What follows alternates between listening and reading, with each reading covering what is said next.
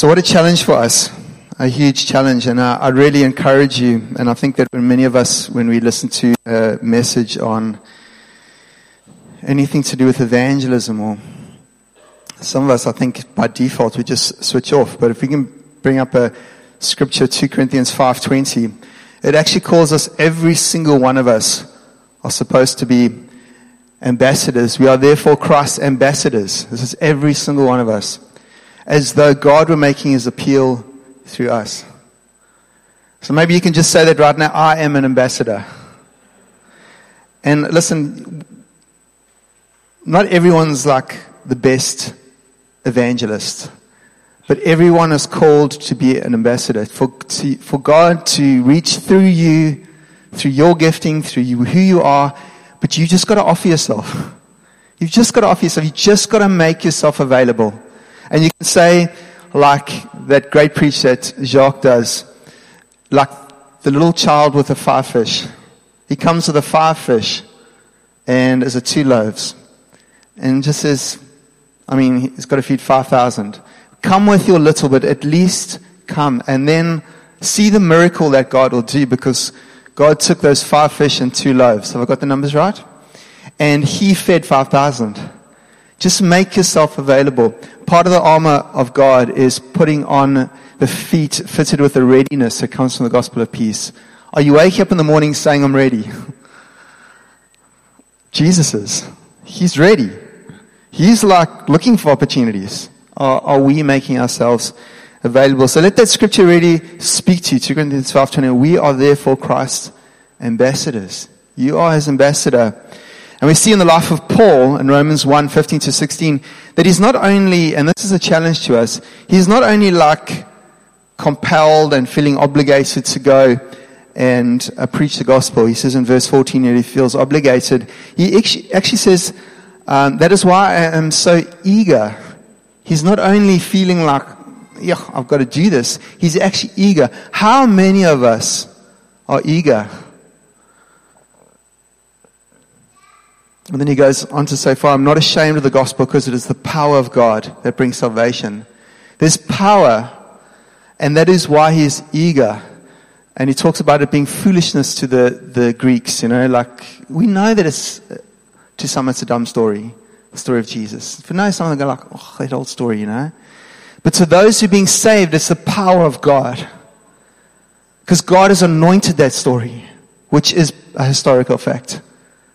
So when we tell that story, there's power behind it for those that He's chosen to be saved. We don't know who they are, but we just do our part. The rest is in God's hands, but they need to hear the story. What I wanted to speak about today, which is the most important thing, and I think that perhaps that's why many of us actually hold back from the story, is um, as believers, we uh, we love Jesus and we love to um, share that part about God. But there's a part that we don't really, we feel kind of a bit blind about sharing, and that's the whole thing about hell. And even in our hearts, we struggle to how to reconcile how can a God of love also send people to hell? Who's had that? If you haven't, you're lying because everyone has. Even C.S. Lewis once wrote regarding hell, there's no doctrine which I would more willingly remove from Christianity than this, if it lay in my power.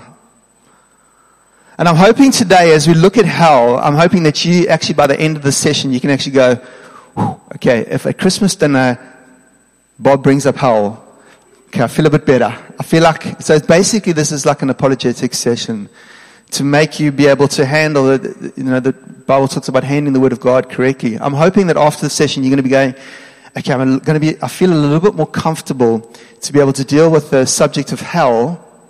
And if someone says, how can a God of love send people to hell? That you'll go, oh, Joey did this last week. And you'll feel a little bit better to be able to handle that because I think it's important. Otherwise you're going to go in feeling like, please do not bring up that subject. But it's pretty much when we talk about people getting saved, it's the number one subject. Saved from what? Saved from hell. And over the years, everyone's tried to do something with hell. You know, do we make it less and then sometimes it becomes like too much. But the reality is, is that we need to handle it correctly. We need to be able to be fairly comfortable with going, okay, um, I can manage this. And here's the challenge. Charles Spurgeon says this It is a remarkable fact that no inspired preacher of whom we have any record ever uttered such terrible words concerning the destiny of the lost as our Lord Jesus Christ. Jesus preached about hell all the time, but we don't. Even when I introduced the, the, the, the, the preach of hell right now, everyone was like, You're kidding.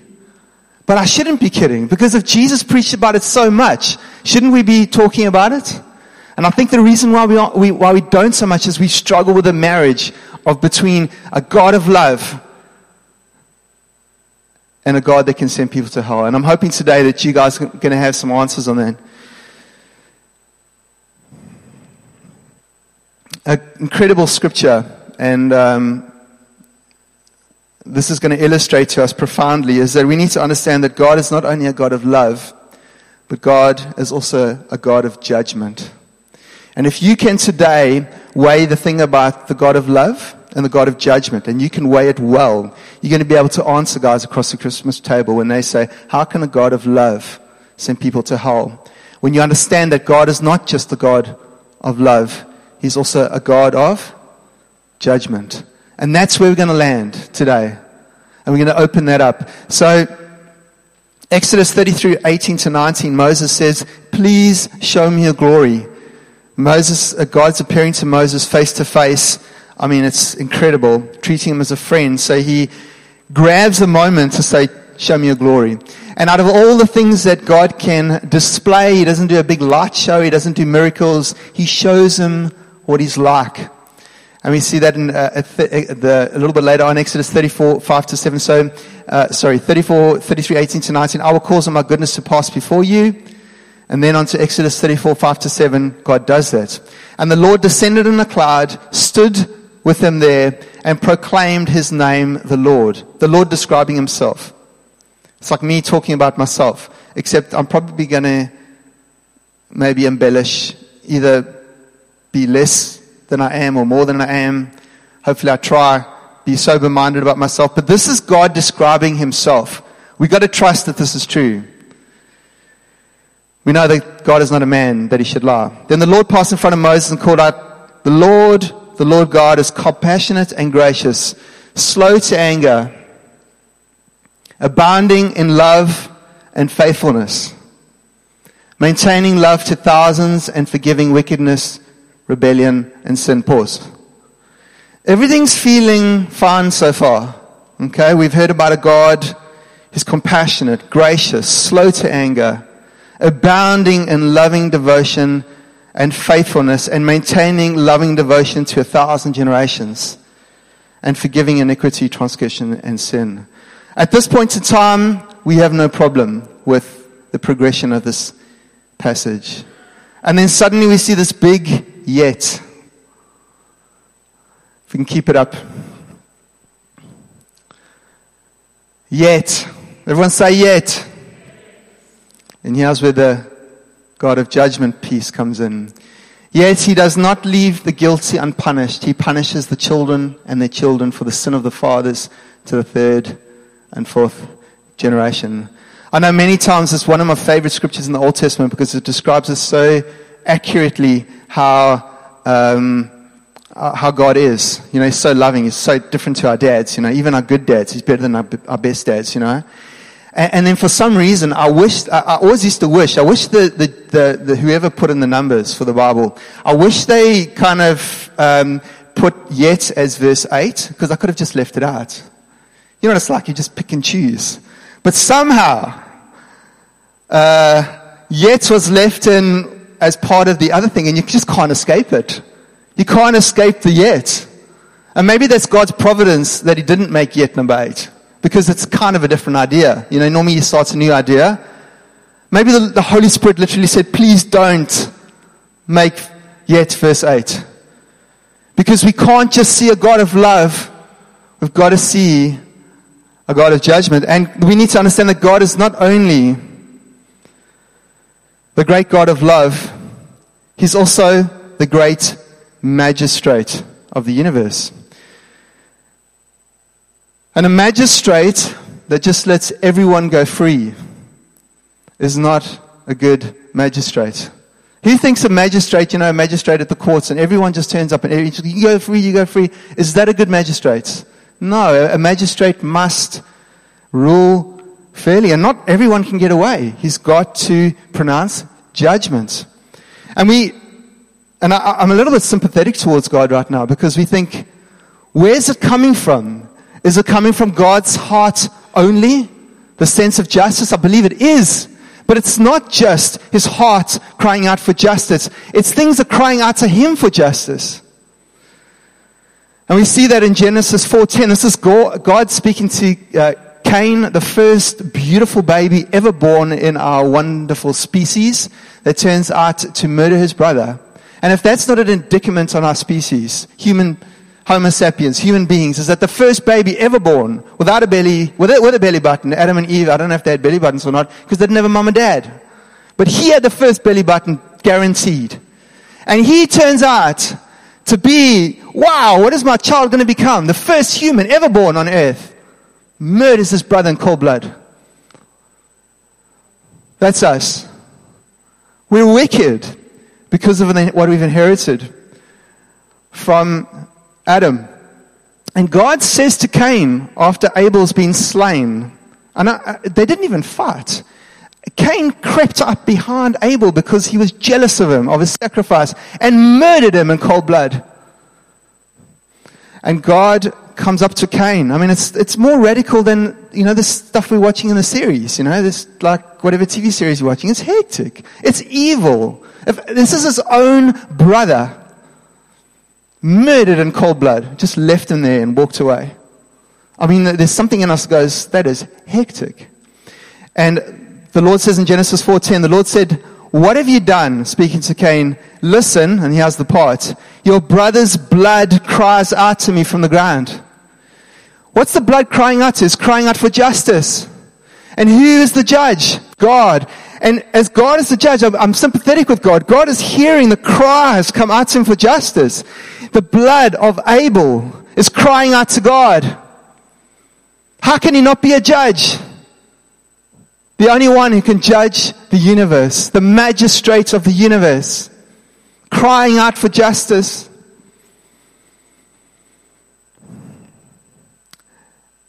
And justice dictates that sin must be punished.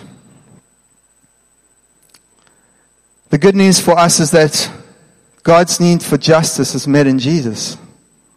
All God's wrath is poured out on Jesus.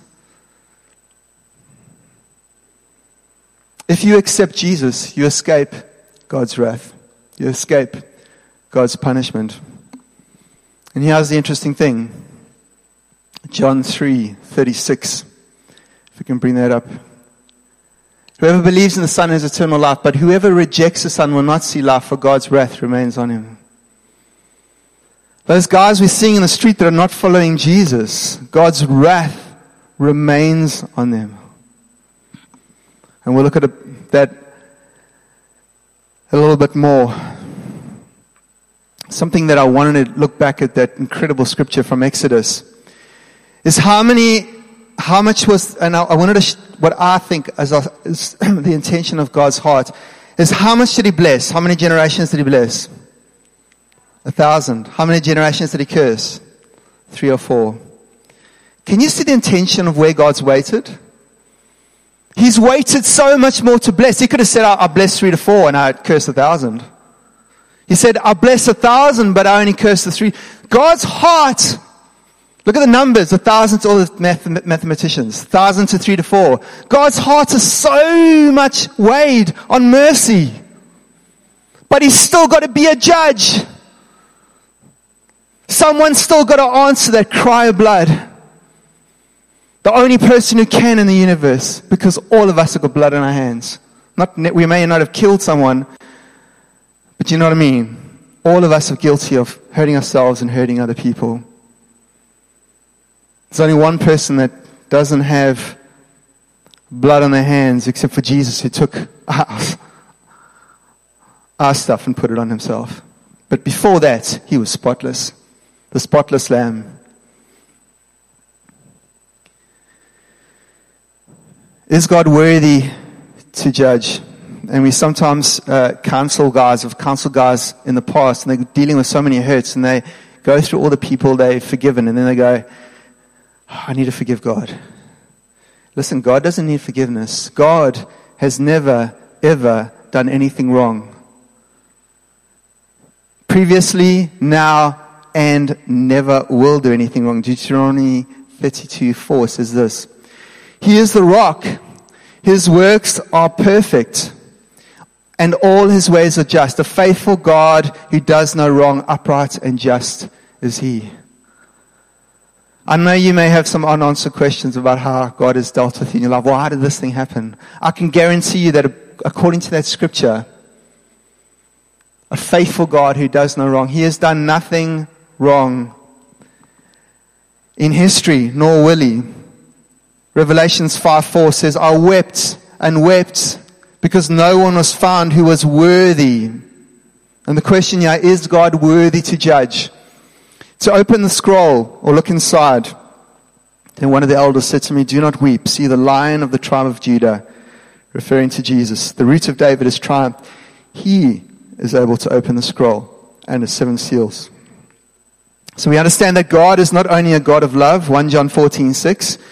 Uh, John Wesley's, one of his favorite passages. John Wesley was big on the love of God because God actually is more loving than we actually think he is. Um, and we know uh, there, right in the middle there, God is love. Three words separated by two full stops. God is love. But we also know that God is not only a God of love, but a God of judgment. James 4.12. There is only one lawgiver and judge, the one who is able to save and destroy. There is only one judge. And we need to settle this in our hearts that despite the fact that God is weighted towards mercy, a thousand to three to four, you can do those stats here. I mean, I think that it has a sense of where God's heart is. I mean, He wants to pour out His blessing. He wants to pour out His love. He doesn't like to execute judgment, but He has to. The universe cries out, Abel's blood cries out for justice. And God is the only one who will 100% be able to judge and administer as a magistrate perfect uh, punishment or per- perfect um, consequences for where we have fallen short. I think for most of us, we can relax. we, this is a side of God that we don't have to deal with. But when you're sharing with the unbeliever, you need to understand that unless they have Jesus, that this is the side of God that they are going to deal with. That the Bible calls that last day not only a great day, but it also calls it a terrible day. So is sin that serious? And I love those two prophetic words. One prophetic word came from Fred um, about sin, the snake. And then the other one came, there was another one about sin. Who brought that second one about sin? Megan. And the, the, the, problem with most of us when we deal with the concept of hell is we actually think that sin is not that serious. Like we like we we understand it's not good, and may and we kind of feel like the punishment exceeds the infringement. So we kind of like uh, we know like we know sin's bad, but is sin really so bad that it deserves hell? So we kind of feel like maybe hell is too great a judgment for sin we kind of feel that like Hitler, okay, maybe Hitler deserves hell. But does Bob the Builder down the street, Bobby the Builder down the street, Bob, Bobby the Westerner, not Bob, this one's saved. The other one is not saved. So Hitler maybe deserves hell. Does Bob down the street, my neighbor, does he deserve hell? I, I just don't think he does. So we land on this place where we think that sin is not that serious. Maybe only like if you killed six million Jews like Hitler. You know, okay, maybe then you deserve hell. But Bob the Builder, so Bob the plumber, he, he never, he, I mean, look at him. He's such a cool guy. He just doesn't love Jesus. And then we start to think, well, hell's going to be a bit serious. So when I share with Bob and I, and I share, I, I kind of say, hey, Bob, if you don't receive Jesus, you're going to hell. Deep inside, we kind of go like, how can this guy deserve hell? He's such a nice guy. And I think the reason there is we don't understand the seriousness of sin.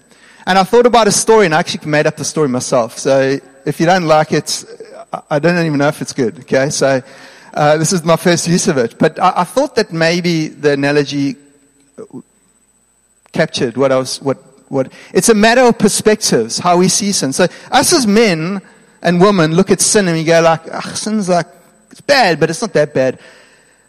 But from God's perspective, he looks down and goes, sin is very bad. Any sin is very bad. Lying, a single lie is very, very bad. And it's the story of the accountant's son. Here's the story, okay?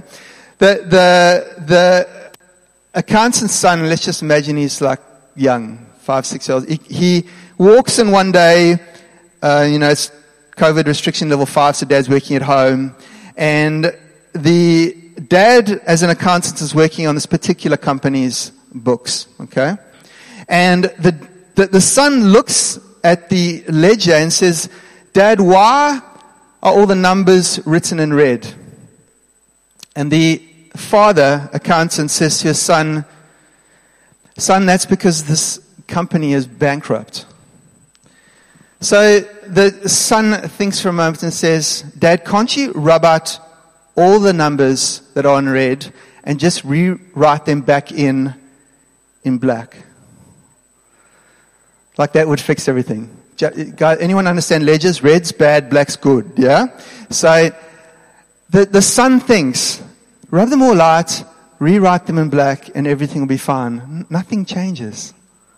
Nothing changes. This company is still bankrupt no matter what color I write it in. Now that's the father's perspective, but the son is like, red, you know, it looks really hectic. If we just put it in black, everything will be fine. And I think that's, did you like the story? okay, so, um, oh, thanks, Luke. Um, Luke likes all my stories, um, even if he doesn't like them. Um, it's, it's the perspective. How do we view sin?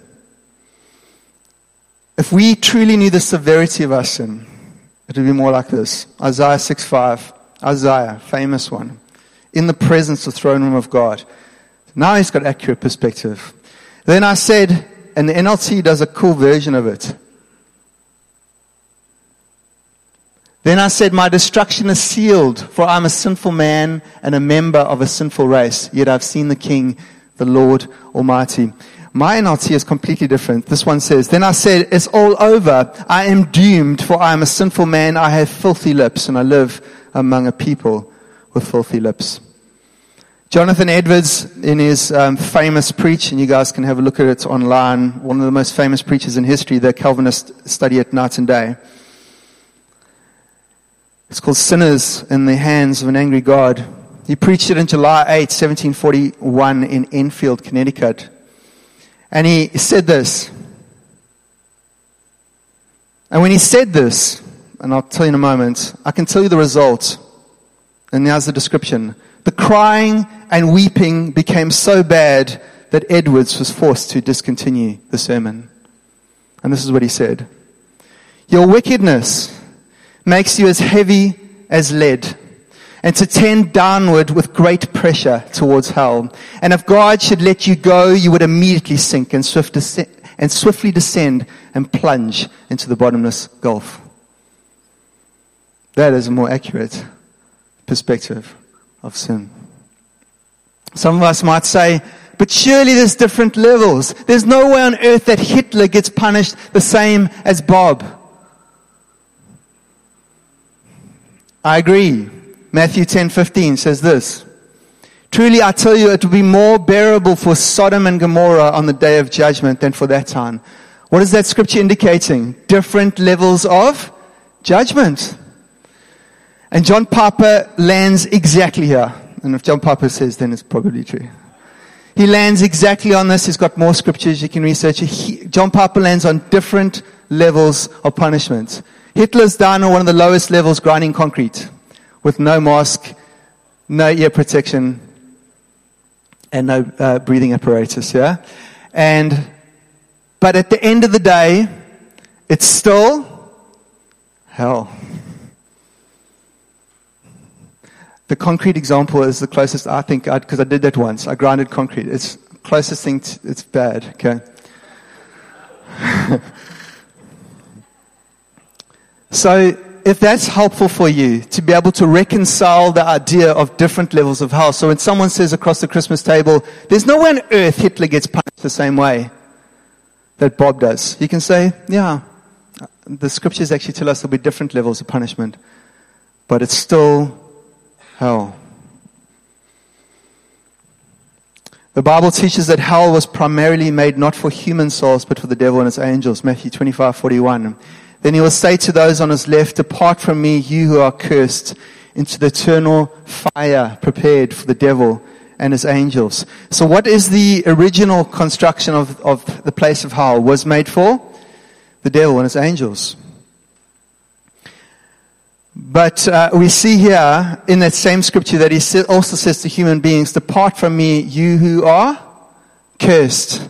And that's the connection point between us as human beings, unredeemed, without Jesus, and the devil and his followers, his angels, is that unredeemed humans and the devil and his angels are both cursed. And we see this in Genesis 3:14. Here's the curse on Satan. The Lord said to the servant, "Because you have done this, uh, that's tempted Eve. Cursed are you." There's the curse on Satan. The curse on humanity. Uh, Galatians 3:10. Cursed uh, for all who rely on works of the law under a curse. For it is written, Cursed be everyone who does not abide by all things written in the book of the law and do them. Anyone in this room today pull off the Ten Commandments in your life? No one. Because you did not pull off the Ten Commandments, everything that was written in the law, do not lie, etc., etc. You know, do not look at a woman lustfully, do not, yeah? Do not covet, do not want other people's stuff. Don't worship the Lord with all your heart and all your mind. I mean, I haven't. I've had idols. I've worshipped other things besides Jesus after I knew Jesus. I've broken them after I knew Jesus. Everyone unredeemed has that curse still sitting on them. Bob out there, even though he's very nice, he's fallen short on the Ten Commandments, and a curse remains on his life. And because the curse remains on his life, Jesus has broken that curse. But until he accepts Jesus, the curse remains. We looked at the scripture. God's wrath still remains.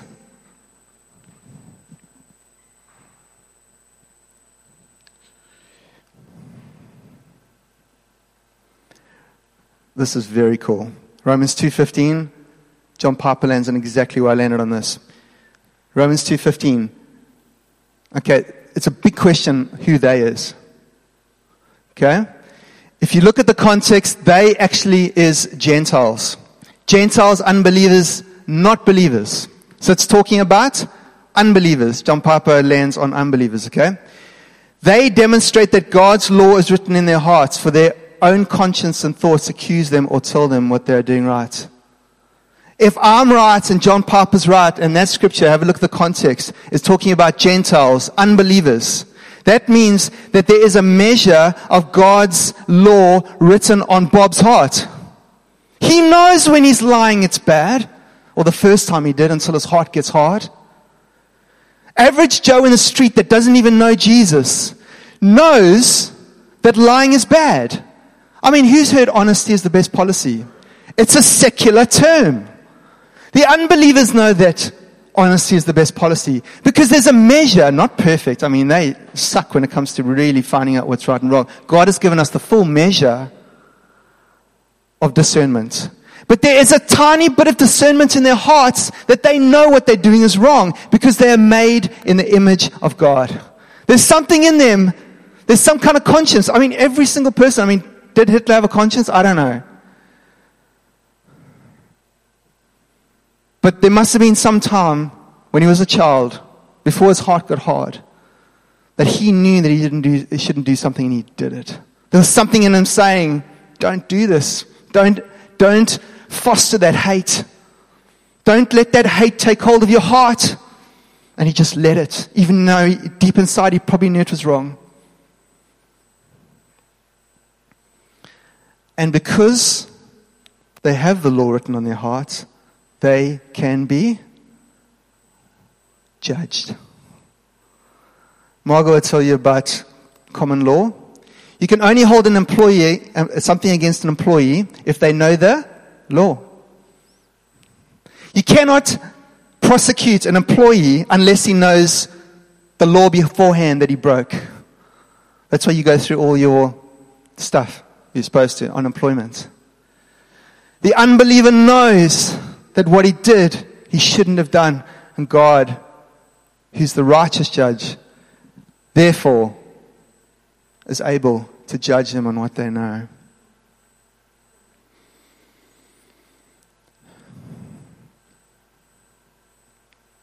So we all fall under this curse because we can't pull off the law no matter how much we try. And here's the good news. Galatians 3:13. So this is um,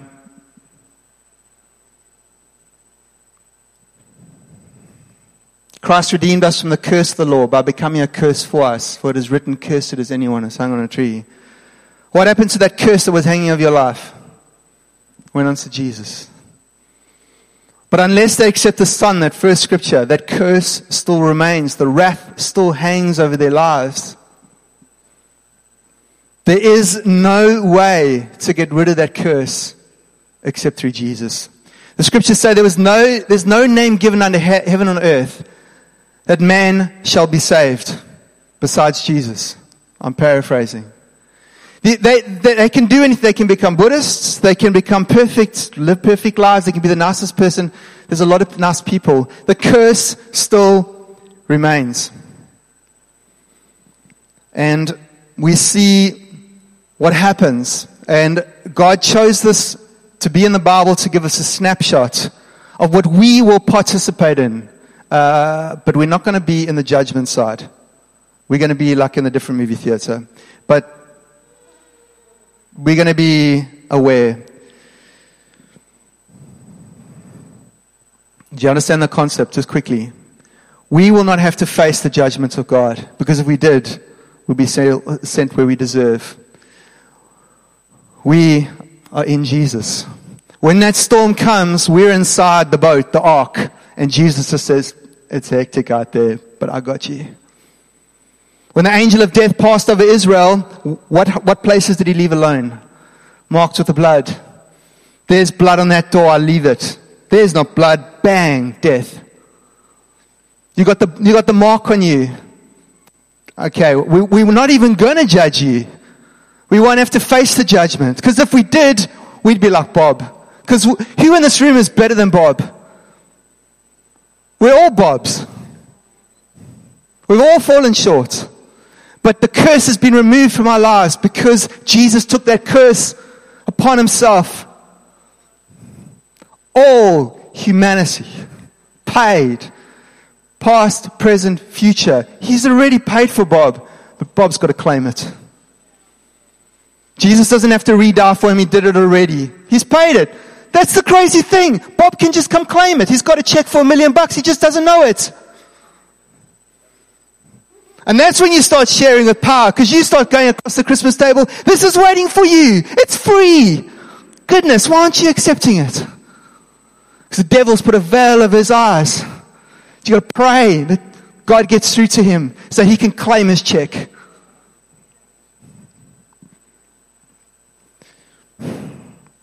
Romans 20, 12. And these are hectic scriptures. And I saw the dead, small and great, standing before God, and the books were opened, and another book was opened, which is the book of life. And the dead were judged according to their works by the things that were written in the books. Three verses later, Revelation 20:15, and anyone not found in the book of life was cast into the lake of fire. It's like God has given mankind a lifeline in Jesus, but they have chosen not to take it. C.S. Lewis said this I believe that the damned, the unsaved, those that persist, are in one sense successful rebels to the end. They know that it's on offer through us. They just deciding, I'm not going to take the offer. And then, I mean, how many times has God presented? We don't know. God keeps on presenting. They're like, nah, nah, nah, nah, nah. And they're successful rebels to the end. They die in their sin. And then they're in the carnage, you know? Through all of this, we need to understand that the deepest, 2 Peter 3 9, the deepest intention of God's heart is that all be saved. The Lord is not slow to fulfill his promises, some count slowness, but is patient towards you, not wishing that any should perish, but that all should reach repentance. There's God's heart. It's very important that you keep that scripture in your brain. I mean, even write that down if you can. God, because it kills some Calvinistic uh, excesses, yeah? He desires all all to be saved. That's his intention of his heart. It's, it's coming back to the, what we saw in that first scripture in Exodus. A thousand generations of blessing. Three to four I'll curse because I have to. I'm a God of, I'm the magistrate. I mean, someone's got to do the job. God's heart is that he pours out his mercy on humankind. What about the fire and the worms? Because they might ask you about that across the Christmas table. The fire and the worms. Goodness. What kind of God do you serve that has fire and worms? Isn't it a bit extreme? It could be symbolic. It could be literal fire or worms, or it could be symbolic, just purely symbolic. But she has an interesting thought. So, do you guys remember sticks and stones will break my bones, but words will never hurt me? We used to say it. I've sometimes felt that emotional anguish can be worse than physical pain. If you land there, that emotional anguish can be worse than physical pain, then it doesn't matter if there's worms or fire. Maybe the alternative to, worms and, fi- uh, to worms and fire is even worse. And I thought about this because I once processed this in my heart. Imagine the emotional anguish of sitting alone in eternity and knowing what you could have had in heaven. Imagine the emotional anguish of sitting alone in eternity knowing that you could have had heaven. You remember that someone witnessed to you once on the street. Why, oh, why did I not respond? I could have had it all. And now I sit alone forever wrestling with that reality. I think that emotional turmoil is enough. And so on top of that, here's even more hectic. There is no way out. Leonard Ravenhill famously said, Hell has no exits. No exit doors. No exit signs. Nothing. You can look. No way out. Ever. Imagine sitting alone and grappling with that in your heart. I'm forever here. Ever. For me, that's enough of hell in that thought without even having to add worms and flames. Does that make sense? And maybe worms and flames are symbolic. We don't know. People might say, How can a loving God leave people like that forever? This is a better way to think about it. And get this into your heart because this is profound. It's the default setting. Okay? Bob going to hell is the default setting. He's already going to hell. John MacArthur said, People do not have to do something to go to hell, they just have to do nothing to go to hell.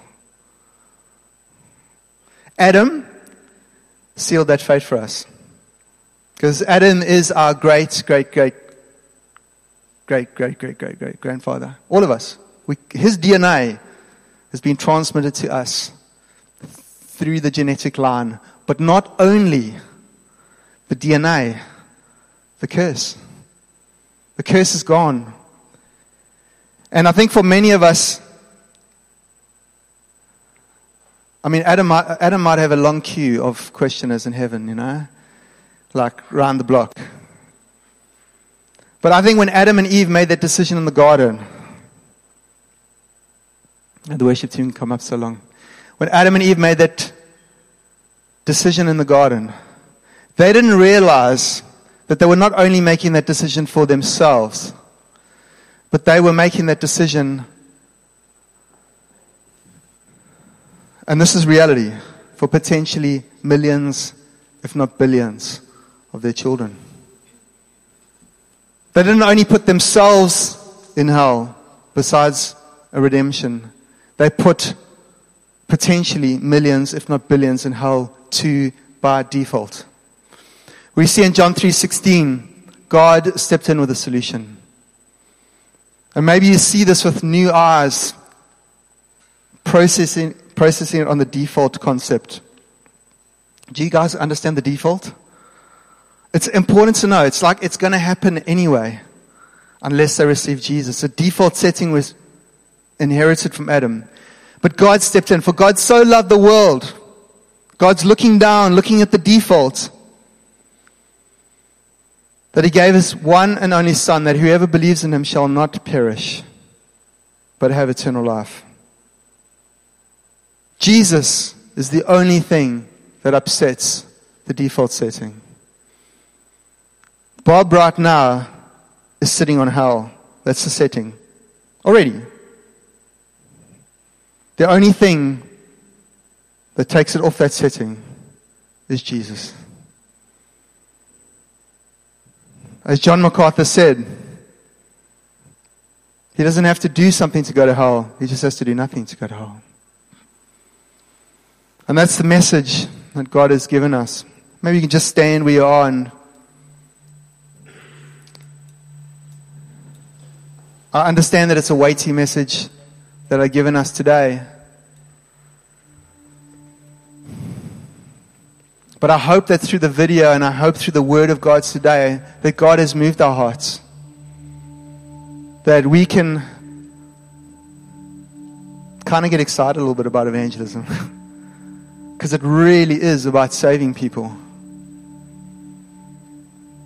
And I'm hoping for some of you when you sit around the Christmas table, when you understand and you can explain to them Maybe not as eloquently, because obviously I've sat for hours preparing, preparing this preach, but hopefully I've given you some handles to actually go, He's not only a God of love, but He's also a God of justice, the great magistrate of the universe. And that God would somehow convict our friends and family of their sin. Only God can show us our sin. It takes a supernatural thing to show us our sin.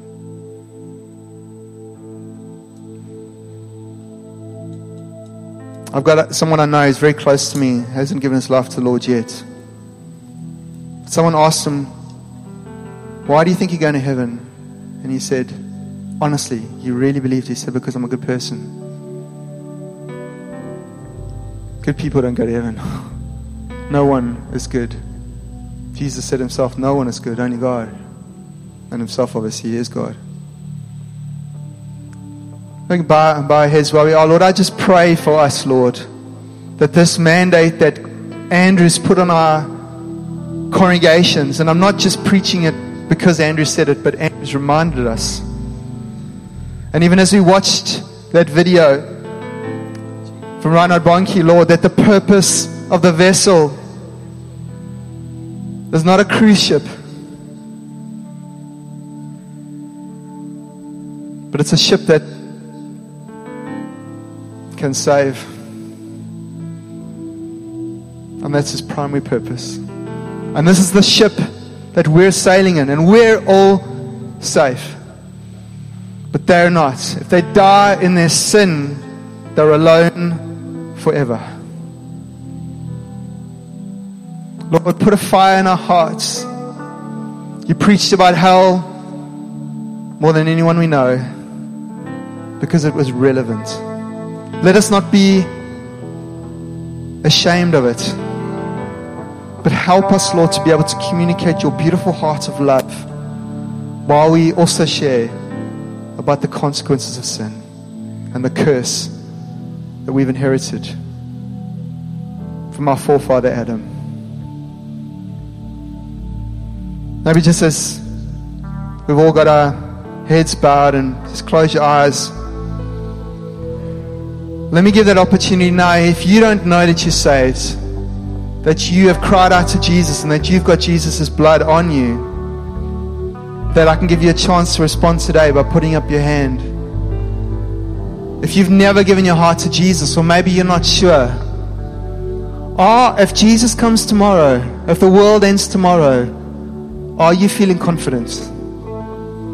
Or are you going to be standing in those rows and rows and rows of people that make the queue at SARS look like a joke?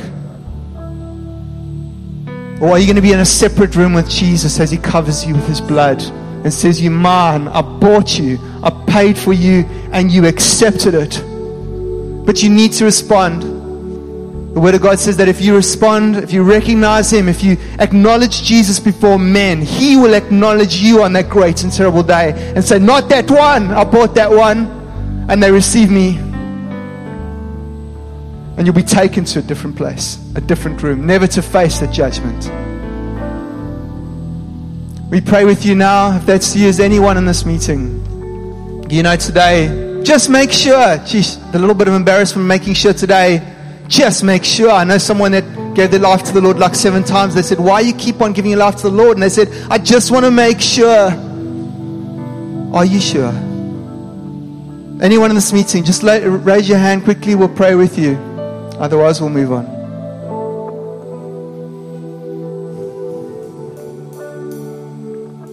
Okay. We'll accept that you that you are all of that you are is resting in what Jesus has done. Nothing in yourself, all on Jesus. One last prayer for us. Lord, I just pray that eagerness that Paul had to preach the gospel would be on us too. Because he said, I'm eager because it is the power of God until salvation for those who believe. Reinhard Bonnke on his last thing, last campaign before he died, 850,000 Nigerians in Lagos. Hands going up everywhere into 8,000 churches. When Jesus says the fields are white into harvest, he's not kidding. The Lord has given us a harvest here in Sunningdale. Don't stress out, just make yourself available. Don't freak out. You don't have to be like the greatest just make yourself available. You're just a fellow beggar showing another beggar some food. Hey, I found this stream of water where we can drink pure water. Just go show another beggar the way. And this church will be full. Not for our credit, but for his inheritance. Amen.